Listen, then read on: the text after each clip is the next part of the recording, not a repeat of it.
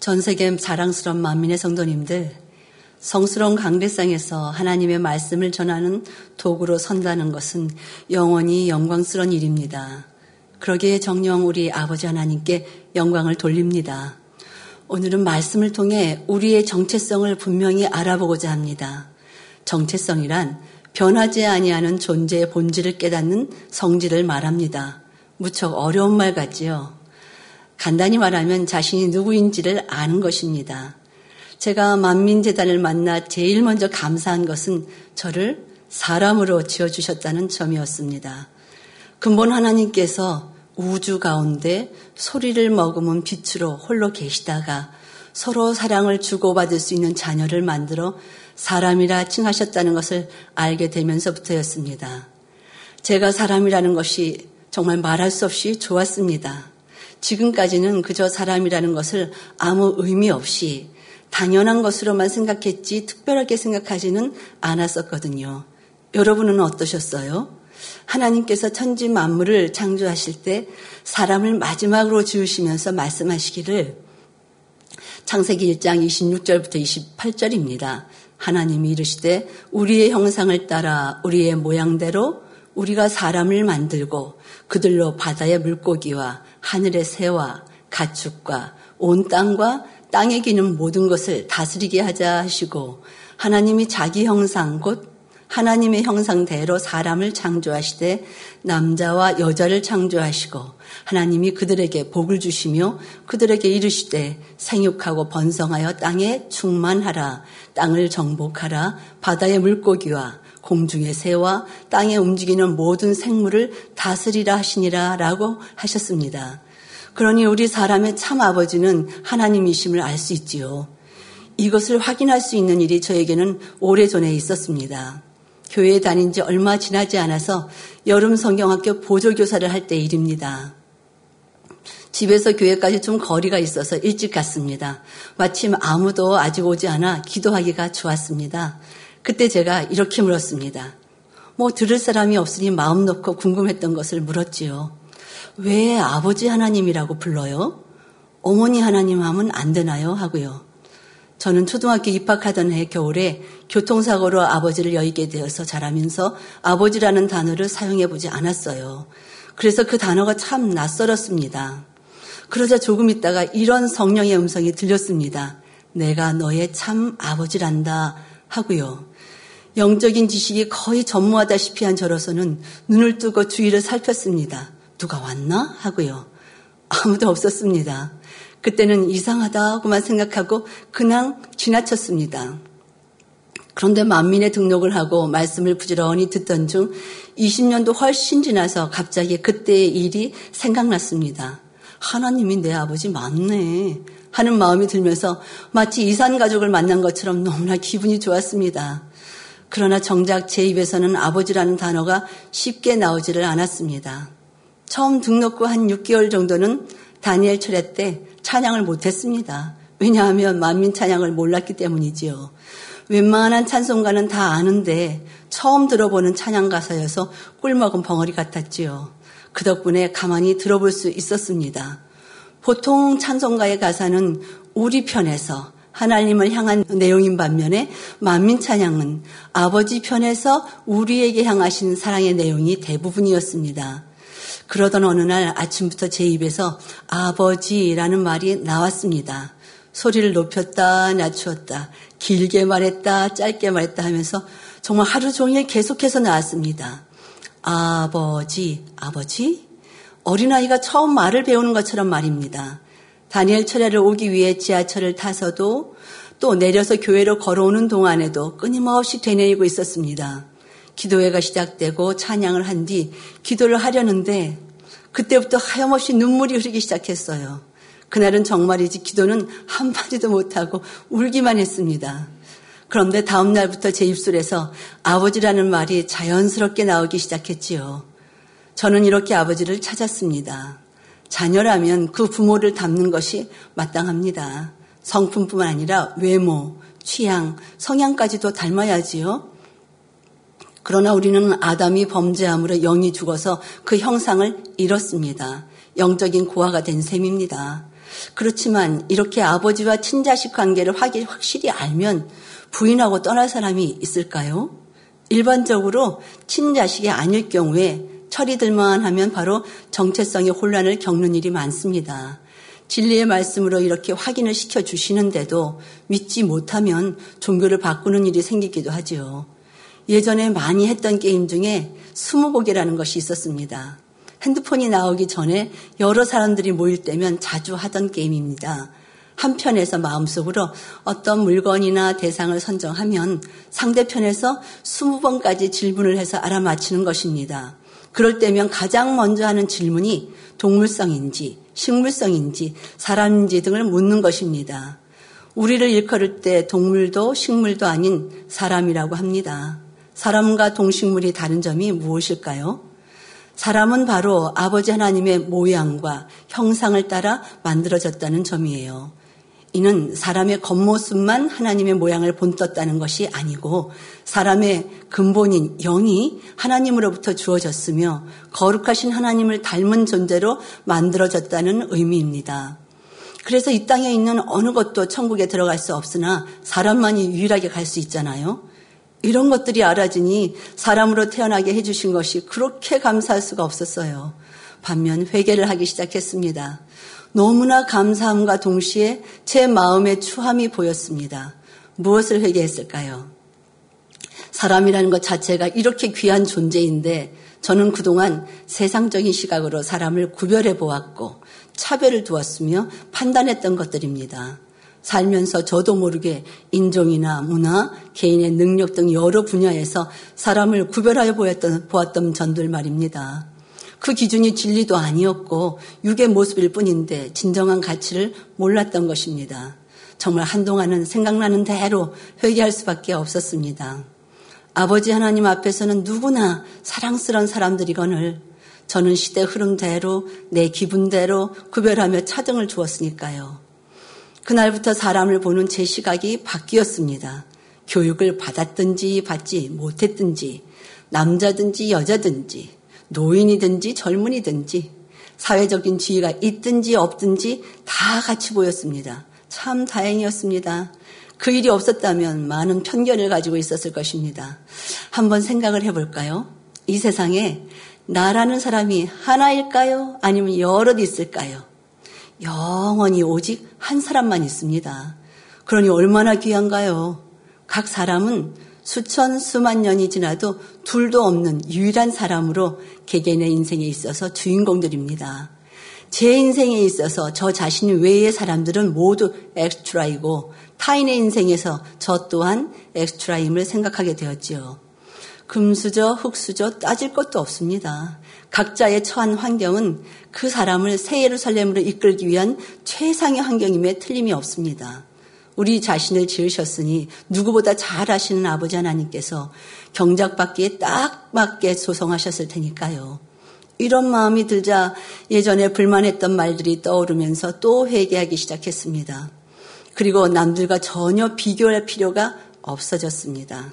현 상황에서 가장 아버지께서 기뻐하실 것만 행하면 되는 것이니까요. 더 이상 다른 사람들이 눈에 들어오지도 않았습니다. 그저 지금 제 모습 이대로가 한없이 감사했습니다. 뭐 많고 많은 사람들을 보면서 사람이라는 사실이 뭐 그리 감사하냐고 여기십니까? 하나님께서 이 땅에 지으신 모든 만물은 우리 사람을 위해 지으신 것입니다. 그러자 점점 사람에 대해서 궁금해졌습니다. 좀 더 구체적으로 말하자면 제 자신을 자세히 알고 싶어졌습니다. 그 답을 하나님은 이미 주셨습니다. 영혼육 책을 만들도록 모든 말씀을 주시고 인도하셨거든요. 이 책은 컴퓨터로 치자면 소프트웨어와 같습니다. 책 표지를 보면 제목보다 조금 작은 글씨로 나를 찾아가는 신비로운 이야기라고 쓰여 있습니다. 아주 적절한 표현이라고 생각했습니다. 보고 또 보세요. 많은 답을 얻으실 거예요. 답답할 때 누군가 답을 내어 주었으면 좋겠다 싶지요. 세상에 믿을 만한 사람 있나요? 하나님 외에 모든 일의 전후 사정을 아는 이가 누가 있을까요? 저는 제 자신도 못 믿겠어요. 그러니 나와 같이 실수투성인 사람이 아니고 전능하신 하나님께서 답을 주신다면 얼마나 좋겠어요. 바로 목자님의 저서 전부가 그렇습니다. 세상에 설교집들은 많습니다. 그러나 이렇게 순전히 하나님께로부터 받은 내용은 아닙니다. 반면 우리 목자님의 말씀은 사람의 깨달음이 아니고 하나님께서 직접 주신 말씀들이거든요. 이보다 더 확실한 답이 어디에서 나올 수 있겠어요? 우리묵 사무실 입구에 보면 이런 문구가 보입니다. 누구나 볼 수 있는 글로 아무나 할 수 없는 말을 누구나 전할 수 있는 방법으로 아무나 전할 수 없는 내용을 누구나 이해할 수 있는 언어로 아무나 알 수 없는 진실을 세상을 밝히는 하나의 빛을 전하는 history, 영혼을 일깨우는 진리의 빛을 전하는 오림 스토리라고 쓰여 있습니다. 이 글을 보며 한참을 그 앞에 서서 생각해 보았습니다. 누가 썼을까? 궁금하기도 했고요. 우리 북에서 살관하는 모든 책들이 바로 여기에 해당합니다. 해마다 교회에서 저서 읽기를 하지요. 그냥 글씨를 읽어 내려가기만 하셨습니까? 그렇다면 보물을 못 찾으신 것이에요. 같은 내용이라도 믿음이 자라는 만큼 깊이 숨어 있는 보물을 볼 수 있거든요. 보문 찾기를 잘 하시기 바랍니다. 성경을 보면 볼수록 제 삶의 참된 주인은 제가 아니라는 것을 알기 시작했습니다. 주인의 뜻도 모르고 제멋대로 살아왔으니 뭐 어찌 바르게 살 수 있었겠어요. 여기에서부터 가치관을 바르게 정립해야겠다는 생각을 하게 되었습니다. 단추가 많은 옷을 입어보신 적 있으시지요? 첫 단추를 잘못 끼우면 어떻게 되나요? 아무리 열심히 끝까지 다 끼워도 옷 모양새가 삐뚤어지지요. 맞습니다. 우리 삶도 다르지 않습니다. 만약 시작이 올바르지 않았다면 그 시작점으로 거슬러 올라가서 바르게 수정해야 하지요. 그러면 나머지도 문제없이 바르게 된답니다. 이 수정은 우리가 하는 것이 아닙니다. 주 앞에 낱낱이 회개하면 흔적도 없이 지워주시고 기억하지도 않으신다고 하십니다. 이사야 43장 25절입니다. 나 곧 나는 나를 위하여 너의 허물을, 도, 허물을 도말하는 자니 내 죄를 기억지 아니하리라 하셨습니다. 제가 만민에 와서 했던 것이 바로 제 인생의 오답노트 수정이었습니다. 우리가 교회에 왜 올까요? 하나님을 아시나요? 모르고서야 어떻게 믿을 수 있겠어요? 제가 질문이 좀 많죠. 정답이 따로 있는 것은 아니니 긴장하지 마시고 마음속으로 자신에게 아주 솔직하게 한번 답을 해보세요. 이렇게 하는 이유는 자신이 지금 어디에 서 있는지 현 주소를 알게 하기 위해서입니다. 창세기 3장 9절에 여호와 하나님이 아담을 부르시며 그에게 이르시되 네가 어디 있느냐 하시며 하나님께서 아담을 찾으십니다. 그런데 아담은 뭐라 대답을 하였나요? 창세기 3장 10절입니다. 가로되 내가 동산에서 하나님의 소리를 듣고 내가 벗었으므로 두려워하여 숨었나이다 라고 대답을 하였습니다. 어디에 있다고 장소를 말한 것이 아닙니다. 성도님들이시라면 어떻게 대답을 하셨을까요? 거실에 있습니다. 혹은 부엌에 있습니다. 라고 대답하셨겠지요. 그런데 영이신 하나님의 물음에 아담은 장소나 위치가 아닌 마음의 상태를 말했습니다. 교회에 등록한 지 근 9년 만에 제가 처음 꿈속에서 우리 목자님을 만났을 때 동문서답을 했었다는 것을 깨닫게 되었습니다. 교회에 등록하기 전입니다. 꿈에 목자님께서 성의를 입으시고 대형 교회버스 여러 대에 나눠 타신 많은 장로님들과 함께 저희 집에 오셨습니다. 무슨 영문인지 몰라 눈만 동그랗게 뜨고 바라보았는데 목자님께서 가까이 오시더니 저를 보시며 전화를 하셨다고요? 하고 물으셨습니다. 저는 전화를 드린 적이 없어서 전화 드리지 않았는데요? 했습니다. 그러자 의아한 눈빛으로, 눈빛으로 뒤를 보시며 함께 오신 장로님께 전화하지 않았다는데요? 하시고는 그냥 돌아 나가시는 것이었습니다. 저는 기도라도 해주시고 가시기를 바라서 목자님을 붙잡으려고 쫓아갔습니다. 꿈은 더 이어졌지만 제가 드리고자 하는 말에 요즘만 말씀드리겠습니다. 지금까지 저는 거짓말을 하지 않았다고만 생각을 했었지 목자님의 영적인 질문에 육적인 대답을 한 것이라고는 전혀 생각지 못했습니다. 목자님께서 설교 중에 동문서답에 대해 말씀하실 때 어떤 경우를 두고 그렇게 말씀하시는지 100% 이해하지를 못했었습니다. 아무리 엉뚱해도 목자님께서 날씨가 어때요? 라고 물으실 때 저 밥 먹었어요. 라는 식으로 대답하지는 않을 텐데 말입니다. 그런데 등록한 지 9년 만에 우리 회원인 남자 주사님을 만나 대화를 하는 도중에 대화의 내용과는 관계없이 예전에 꿈속에서 제가 목자님께 동문서답을 했다는 깨달음이 왔습니다. 저도 놀라서 이것을 얘기했더니 그 집사님이 그럼 뭐라고 대답을 해야 하나요? 하는데 생각해 보지도 않고 마치 답을 알고나 있었던 것처럼 바로 제가 이렇게 답을 했습니다. 어떤 분이신지 궁금했습니다. 라고 했었어야지요. 라고요. 저도 모르게 나온 말이라 내심 놀랐습니다. 그런데 세상에나 제가 더욱 놀란 것은 깨달음도 깨달음이지만 꿈속에서의 일이었음에도 우리 아버지께서는 가장 시기적절한 때에 저로 하여금 알아듣게 하셨다는 점입니다. 여기에 무슨 저의 노력이 있었나요? 요즘 말로 일도 없었습니다. 에베소서 3장 20절입니다. 우리 가운데서 역사하시는 능력대로 우리가 구하거나 생각하는 모든 곳에 더 넘치도록 능히 하시리에게라고 하셨지요. 우리는 늘 고백을 하기를 전능하사라고 합니다. 얼마만큼 전능하시다고 생각하시나요? 이렇게 묻는 이유는요. 자신이 생각하는 만큼 믿기 때문입니다. 또한 믿음은 하나님께 대한 사랑의 크기예요. 여기에서 누구나 자신의 믿음을 점검해 볼 수 있습니다. 믿는 만큼만 믿음의 행동이 나오기 때문입니다. 이런 하나님이 나의 아버지시구나 하는 마음이 들자 정말 날아갈 듯이 기뻤습니다. 세상 다 얻은 것처럼요. 실은 다 얻었지요. 믿음의 범위를 넓히셔서 세상 다 가지고 지배하세요. 성도님들도 어떤 동문서답을 해왔는지 기억을 더듬어 보시고 바로 잡아 놓으시기 바랍니다. 다른 사람의 간증을 들을 때에 자신의 거울로 여기고 수정해 간다면 가장 잘 들으신 것입니다. 이것이 간증을 듣는 올바른 자세의 두 번째라고 생각합니다. 그 첫 번째는 하나님께 영광을 돌리기 위함이고요.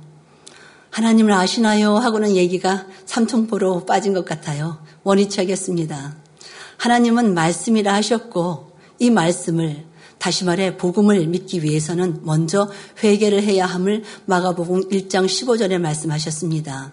가라사대 때가 찼고 하나님 나라가 가까웠으니 회개하고 복음을 믿으라 하시더라 했지요. 마음에 죄가 가득 차 있으면 말씀이 들어올 자리가 없기 때문입니다. 요한복음 8장 37절입니다. 나도 너희가 아브라함의 자손인 줄 아노라. 그러나 내 말이 너희 속에 있을 곳이 없으므로 나를 죽이려 하는도다 하셨습니다. 회개는 모든 문을 열 수 있는 마스터키와 같은 것입니다. 믿음이 없으면 회개를 하는 것이 아니라 반성을 하지요. 학교에서 무슨 잘못을 하면 회개문이 아니라 반성문을 쓰라 하잖아요. 그러니 고쳐지질 않고 또 반복되지요. 회개문을 써야 하는데 말입니다. 사람이 수명을 다하면 돌아가셨다고 말을 합니다. 어디로요? 우리 삶 속에서 하나님을 믿지 않더라도 사람들은 그분의 존재를 인정하는 말을 많이 하고 있습니다. 어떻게 하냐고요? TV 프로그램 중에 나는 자연인이다 라는 것이 있습니다. 꽤나 장수하는 프로예요. 주로 정신적, 육체적으로 아주 힘든 상황에 처한 사람들이 회복할 길을 찾지 못하다가 자연의 품에 자신을 맡기기 위해 산으로 들어가 사는 이야기입니다.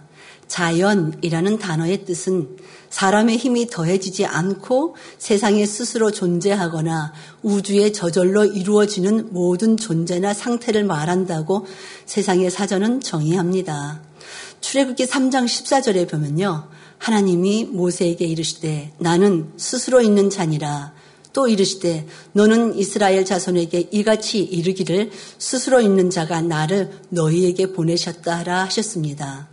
로마서 1장 20절에는 또 이렇게 설명하십니다. 창세로부터 그의 보이지 아니하는 것들, 곧 그의 영원하신 능력과 신성이 그 만드신 만물에 분명히 보여 알게 되나니 그러므로 저희가 핑계치 못할지니라 하셨지요. 자연을 보며 힐링을 한다고들 합니다. 또 자연스러운 것이 아름답다고도 합니다. 고쳐서 말하면 하나님스러운 하나님을 닮은 모습이 아름답다는 말입니다. 그러면서도 살아계신 하나님을 몰라서 믿으려 하지도 않습니다. 시편 49편 20절에는요. 존귀에 처하나 깨닫지 못하는 사람은 멸망하는 짐승 같도다 하신 대로 영이 살면 존귀한 자일 텐데 그렇지 못하니 그냥 짐승도 아닌 망하는 짐승과 같다고 하셨습니다. 이런 말씀이 있는지도 모르면서 많은 사람들이 말하기를 사람답게 살아야 한다고들 합니다. 죄를 짓고 땅으로 쫓겨난 사람은 하나님과의 관계가 끊어져서 더 이상 하나님을 경외하지도 않고 주신 명령을 지켜 행하지도 않으니 겉모습은 사람이지만 사람답게 살지를 못하고 있습니다. 그렇게 살다가 생명을 다하면 어디로 갈까요? 믿지 않는 사람들은 그냥 없어지거나 그것으로 끝인 줄 압니다. 그래서 살다가 자신의 힘으로는 도저히 해결할 수 없는 일에 봉착하면 나 하나만 없어지면 다 끝날 줄 알고 극단적인 선택을 하곤 하지요. 사단에게 크게 속는 줄도 모르고 말입니다. 그러나 여러분은 그렇지 않다는 것을 잘 알고 있습니다. 이것을 아는 것이 신앙의 시작입니다. 그래서 우리가 묻 영혼들을 전도할 때 천국과 지옥이 있음을 먼저 알려줍니다. 시편에 보면 여호와를 의지하는 자는 복되다는 말씀이 자주 나옵니다. 세상은 유치원에서부터 스스로 하는 것을 가르칩니다. 그렇게 배워오다가 하나님 앞에 와서 자신을 내려놓고 말씀대로 맡기고자 하니 습관이 되어 있지 않아 어렵게 여깁니다. 베드로전서 5장 7절은요. 너희 염려를 다 죽게 맡겨 버리라. 이는 저가 너희를 권고하심이라 하셨지요. 한번 상상해 보세요. 무거운 짐을 들고 가는데 누군가 나눠 들어 준다면 어떠실 것 같습니까? 고맙고 감사할까요? 아니면 내 것을 가지고 행여 달아날까봐 겁이 날까요? 두 가지 경우가 다 일어날 수 있겠지요. 그러나 요즘의 세태는 후자에 가깝습니다. 버스나 전철 안에서 앞에 선 사람의 가방을 받아주는 일을 요새는 볼 수가 없습니다. 불과 4, 50년 전만 해도 당연히 앉아 있는 사람은 서 있는 사람의 가방을 받아서 자신의 무릎에 얹어 주었습니다. 지금은 서로를 못 믿고 심한 개인주의적 성향을 띠고 있어서 거의 볼 수 없는 광경입니다. 세상이 이렇다 보니 전혀 의심할 여지도 없는 하나님께 맡기는 것도 무척 어려워하고 기도할 때는 맡기는 것 같다가도 집에 갈 때는 도로 주워 담아 가지고 합니다. 이러는 사이 세월은 흐르고 주일마다 교회에 오는 연수는 늘어가도 삶의 짐은 줄어들지를 않고 오히려 더 무거워지지요. 신앙생활이 이렇게 힘들어서요. 어떻게 할 수 있겠어요? 제 얘기였습니다. 마음의 짐이 점점 늘어가니 너무 힘이 들어서 그만 저를 불러주셨으면 했던 때가 있었습니다. 제가 바르게 안 것이 아니었지요. 말씀 한 구절만이라도 제대로 순종을 했더라면 그렇게나 힘들지는 않았을 텐데 말입니다. 지금 성도님들은 어떠세요? 신앙생활이 신나고 재미납니까? 아니면 하나님께 하소연이라도 해야 될게 마지못해 신앙생활을 하고 계십니까? 뭐 그것도 아니면 그저 습관적으로 하고 계십니까? 마음속으로 대답을 다 하셨죠? 제가 처음 우리 교회의 말씀을 들었을 때 좀 어색했습니다. 설교의 방식이 연희 교회와 달랐기 때문입니다. 말씀 구절이 나오기보다는 첫째, 둘째, 셋째 하며 서술적인 문장으로 말씀해 주셨지요. 오랫동안 한 가지 방식에 제 귀가 익숙해져 있다가 좀 형식이 다른 것을 들으니 금방 마음에 받아들여지질 않았습니다. 한 가지 예를 들어보겠습니다. 예전에 야쿠르트가 시중에 나왔을 때 사람들은 처음 맛보는 유산균 음료를 대지요. 그것이 인기를 끌자 다른 회사에서도 유산균 음료를 만들기 시작했습니다. 배합하는 물질의 양이나 종류가 다르니까 똑같이 유산균을 함유하고 있어도 맛이 달랐습니다. 소비자들의 반응은 어떠했을까요? 맛이 다르다고 야, 야쿠르트가 아니라고 하면서 여전히 처음 시판되는 음료를 고집했다고 합니다.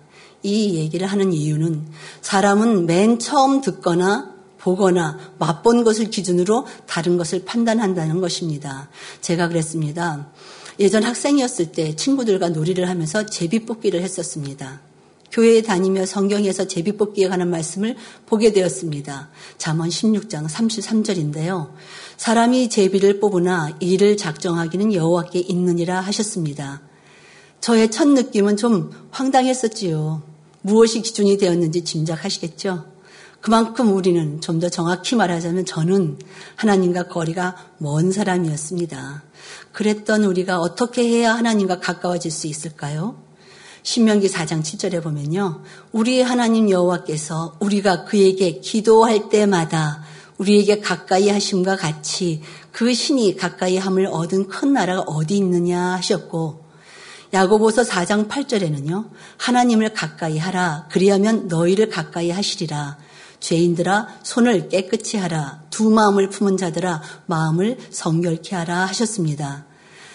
우리가 기도할 때마다 가까이 해주신다고 하십니다. 매일 실수하고 잘못한 것은 회개하고 늘 무엇을 하기 전에 먼저 하나님께 여쭤보고 얘기하고 어쩌면 좋을지 지혜를 구하는 모든 것이 다 기도입니다. 이런 기도는 누구 들으라고 하는 것이 아니고 주님과 대화를 하는 것입니다. 주님과 대화한다고 생각하면 중언부언하는 기도가 나올 수 없지요. 우리가 이렇게 하나님께 가까이 하려고 하면 원수마귀 사단은 둘 사이를 떼어놓으려고 애를 씁니다. 그럼 우리는 어떻게 해야 할까요? 앞에서 신명기 4장 7절을 들으셨지요. 이번에는 야고보서 4장 7절입니다. 그런즉 너희는 하나님께 순복할지어다 마귀를 대적하라 그리하면 너희를 피하리라 하셨으니 말씀대로 마귀는 대적하면 됩니다. 이때 사용하는 무기가 바로 말씀입니다. 마태복음 4장에 예수님께서 성령께 이끌려 광야로 가신 후에 마귀에게 시험을 받으시던 일 기억나시나요? 우리 주님은 마귀를 쫓으신다고 욕을 하지도 않으셨고 물리적인 힘을 쓰지도 않으셨습니다. 오직 말씀으로 물리치셨지요. 예수님을 본받아 우리도 그렇게 대적하면 마귀가 우리를 피합니다. 가진 말씀 무기가 많을수록 싸움은 쉽게 끝납니다. 아까 얘기로 돌아가서 설교의 양식은 낯설었어도 설교 말씀의 내용은 참 구체적이었습니다. 마치 함께 계시며 상황을 자세히 알고 있는 것처럼 말입니다. 만민교회 안에서만 계셨던 분들은 뭐가 다르다는 건가 하실 겁니다. 외부에서 오랜 신앙생활을 한 덕분에 그 차이를 금방 알아볼 수 있었습니다. 저도 좀 더 지나면 아마 그 기억이 희미해질 것입니다. 우리 교회의 말씀은 세상 얘기가 전혀 없습니다. 정치, 외교, 경제, 국방, 철학 등 세상 학문은 거의 발견하지 못할 것입니다. 그럼 어떤 내용인가요? 제가 의문문으로 말할 때마다 속으로 대답해 보세요. 이 질문을 하는 이유는 우리 자신들이 설교의 말씀을 대할 때 어떤 시각으로 보고 있는지 자신을 좀 더 확실히 알기 위해서입니다. 알아야 동쪽으로 가야 할지 서쪽으로 가야 할지 향방을 가늠할 수가 있지요. 이 얘기를 하는 것은 앞으로 성도님들께 전해드릴 말씀의 방향을 알려드림과 동시에 확실한 주님의 인도하심을 나누기 위함입니다. 제가 교회, 교회에 등록을 하고 처음 수요 예배를 드리던 날이었습니다. 어느 남자 전도사님께서 말씀을 증거하시는 날인데 저는 교회에 가고 싶지 않았습니다. 그 당시 저는 문산에 살고 있어서 일찍 출발을 해야 제 시간에 도착할 수 있으니 가부간 결정을 빨리 해야 했습니다. 타교회에서 신앙생활을 할 때 자신의 생각 속에서 스스로 깨달은 바를 설교하는 것들을 많이 들었습니다. 언어의 유의 같은 느낌도 있었지요. 저는 목자님의 말씀에 한참 은혜를 받고 있던 터라 그 감동을 흐리고 싶지 않았습니다. 그래서 망설였습니다. 그래도 예배를 가지 않으려니 마음은 편치 않았습니다. 잠시 기도를 했어요. 그런데 마음 저 밑에서 들어보지도 않았지 않느냐 하는 마음의 소리가 들렸습니다. 그렇지요. 제 짐작일 뿐이었지요. 그래서 얼른 준비하고 교회를 갔습니다. 예배가 시작되고 설교자가 말씀을 증거하려고 강대상에 섰습니다. 저는 그저 무심하게 바라보고 있었습니다. 그런데 첫 마디에 그만 눈물이 터졌습니다. 설교자는 이렇게 말을 시작했습니다. 오늘 말씀은 몇 년도 몇 월 며칠 당회장님께서 설교해 줄 말씀을 토대로 했습니다. 라고요. 제 기호를 완전히 무너뜨린 것이었어요. 예배 시간 내내 눈물만 흘렸습니다. 내용은 거의 들리지 않았고 저는 회개로 그 시간을 다 채웠습니다. 그 후로는 어느 설교이든지 누가 하든지 귀담아 듣게 되었지요. 전부 아버지 하나님께서 주신 말씀을 증거하고 있음을 확실히 알았으니까요.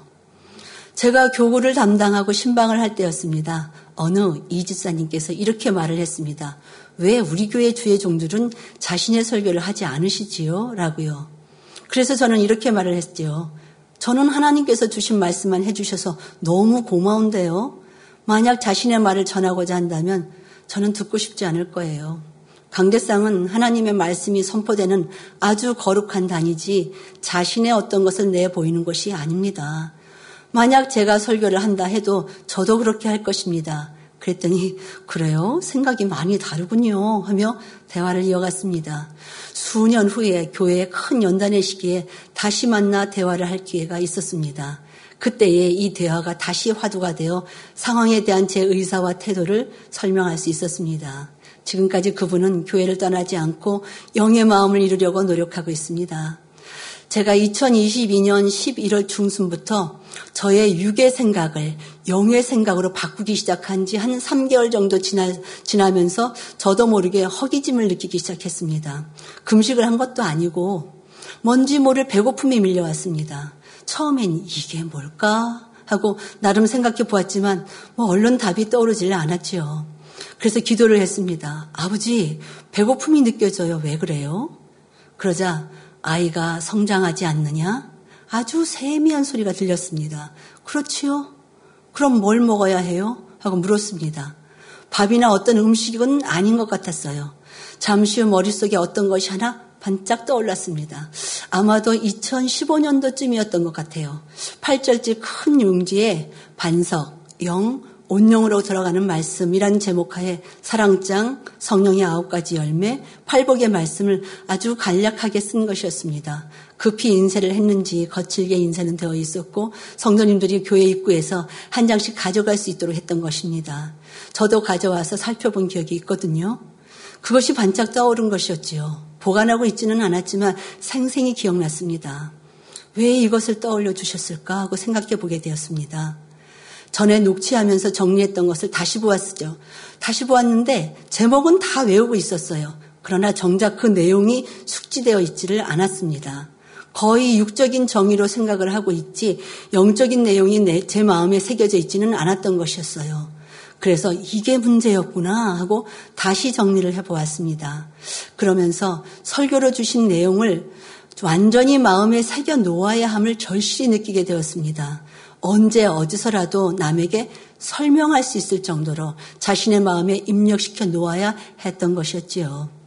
이렇게 한 지 얼마 되지 않아서 어떤 상황을 만나 말이나 행동을 하려고 하면 바로 성령께서 해당하는 설교의 말씀을 떠올려 주셔갖고 제 생각과 비교를 해보게 해서 맞지 않으면 수정을 할 수 있게 해주셨습니다. 이것이 매 순간 성령님의 인도하심과 주관하심임을 확인할 수 있었습니다. 점차 배고픔이 사라지고 정리한 설교의 말씀들이 되뇌어지게 되었습니다. 또한 확실한 진리의 말씀이 있으니 내 생각과 상충이 될 때는 바로 제 생각을 접고 말씀대로 행할 수 있었지요. 그러면 자신의 의와 틀이 나오지 않을 수 있었습니다. 그래서 제가 담당한 선교회에서 신방과 모임을 통해 이런 내용을 전해 주었습니다.